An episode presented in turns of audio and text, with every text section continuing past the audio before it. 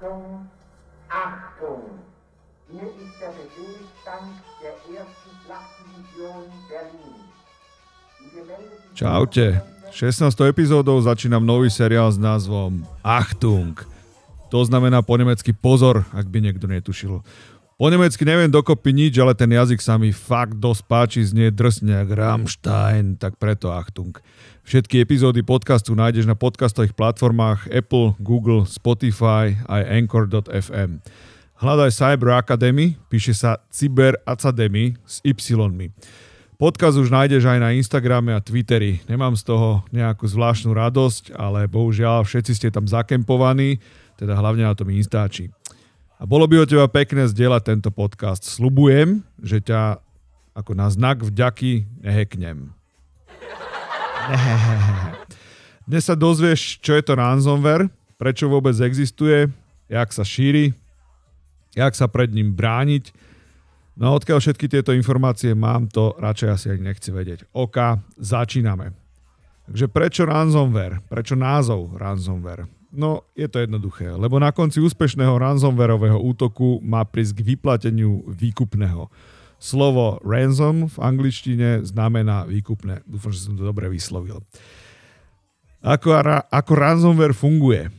Podstatou tohto typu útoku je tak povediac únos dát. Fyzicky, fyzicky ich síce nikto neukradne, ale urobí niečo ešte horšie. Zašifruje ich. No čiže dáta na svojom systéme stále máš, ale sú pre tvoje aplikácie nečitateľné. Teraz si uvedom, že toto je veľmi dôležitý psychologický faktor. Ty vidíš, že napríklad fotky ani dokumenty nikto nevymazal, akurát s nimi nedokážeš pracovať, lebo Word, Excel alebo akákoľvek iná aplikácia tieto dáta jednoducho, jednoducho nepozná. Útočník je ale taký láskavý, že za poplatok zaplatený v bitcoinoch ti tvoje dáta dešifruje.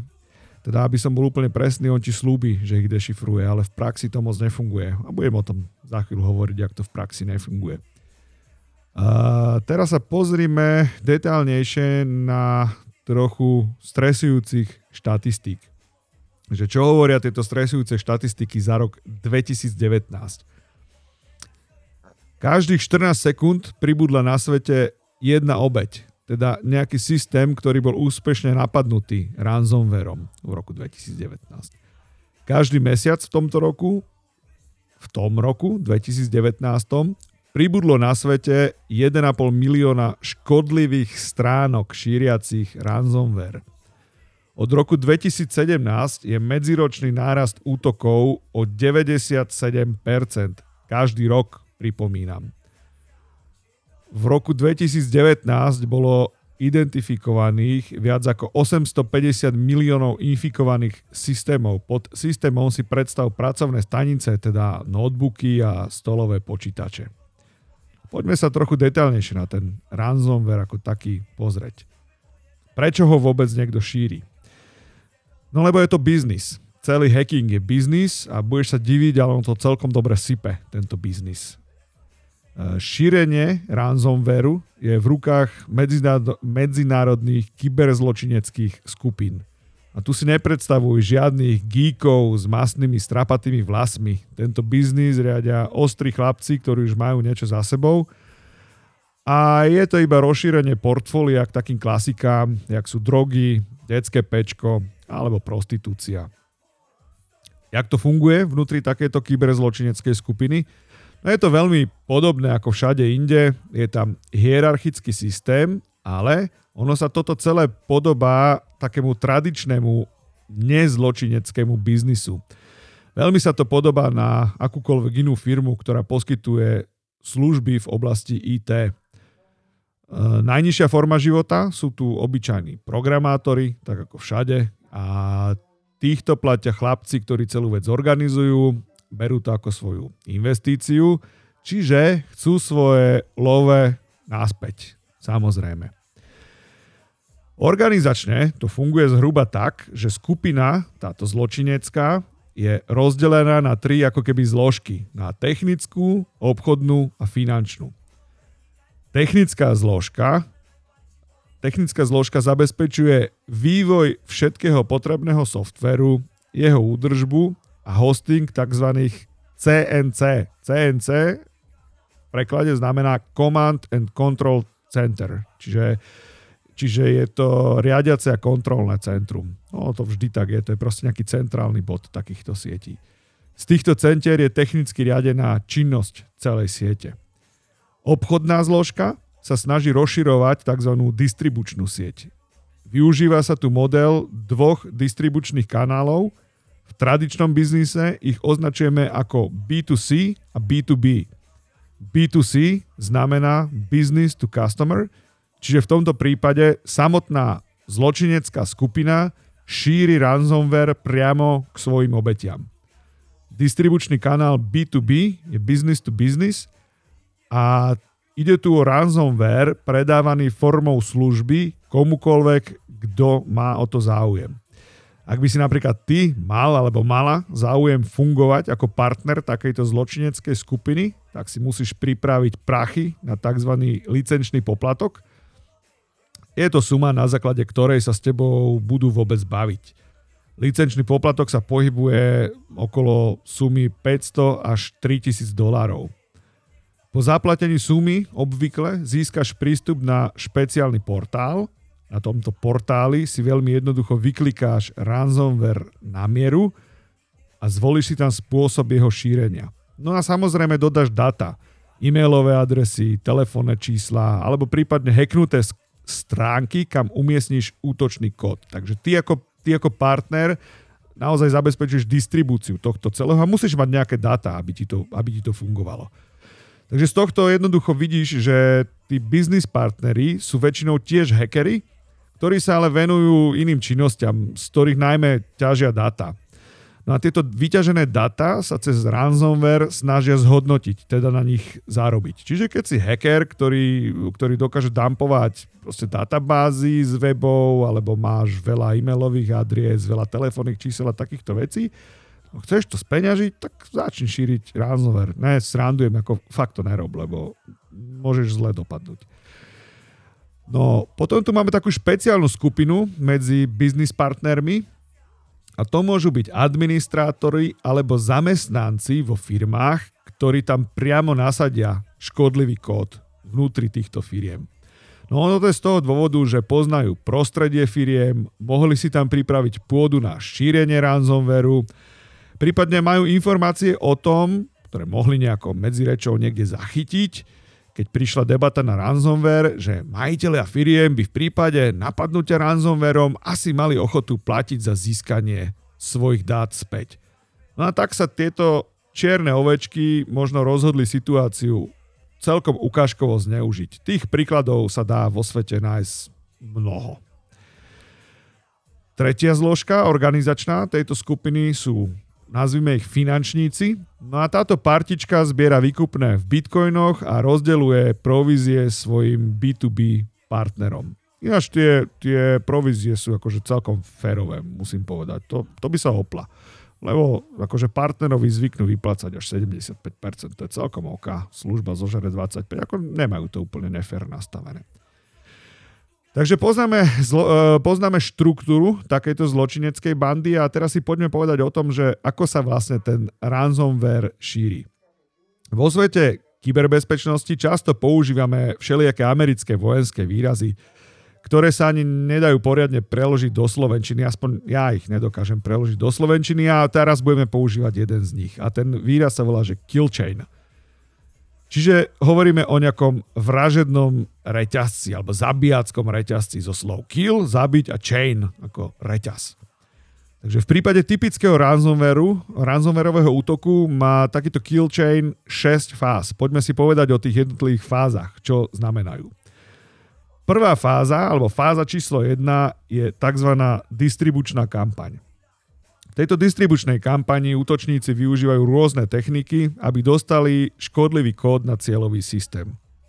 Čiže do počítača obete. Tieto techniky sú najčastejšie rôzne kombinácie sociálneho inžinierstva, infikovaných webových stránok, infikovaných mailových príloh, infikovaných USB kľúčov alebo iných dátových nosičov. To je taká klasika. Takže dá sa využiť, dá sa využiť všeličo, ale proste klasika je klasika, tá bude fungovať vždy. V rámci distribučnej siete obete dostávajú najčastejšie, teda, pardon, v rámci distribučnej kampane obete dostávajú najčastejšie e-maily, v ktorých sa ich útočníci snažia niekam nasmerovať. Kam? Niekam.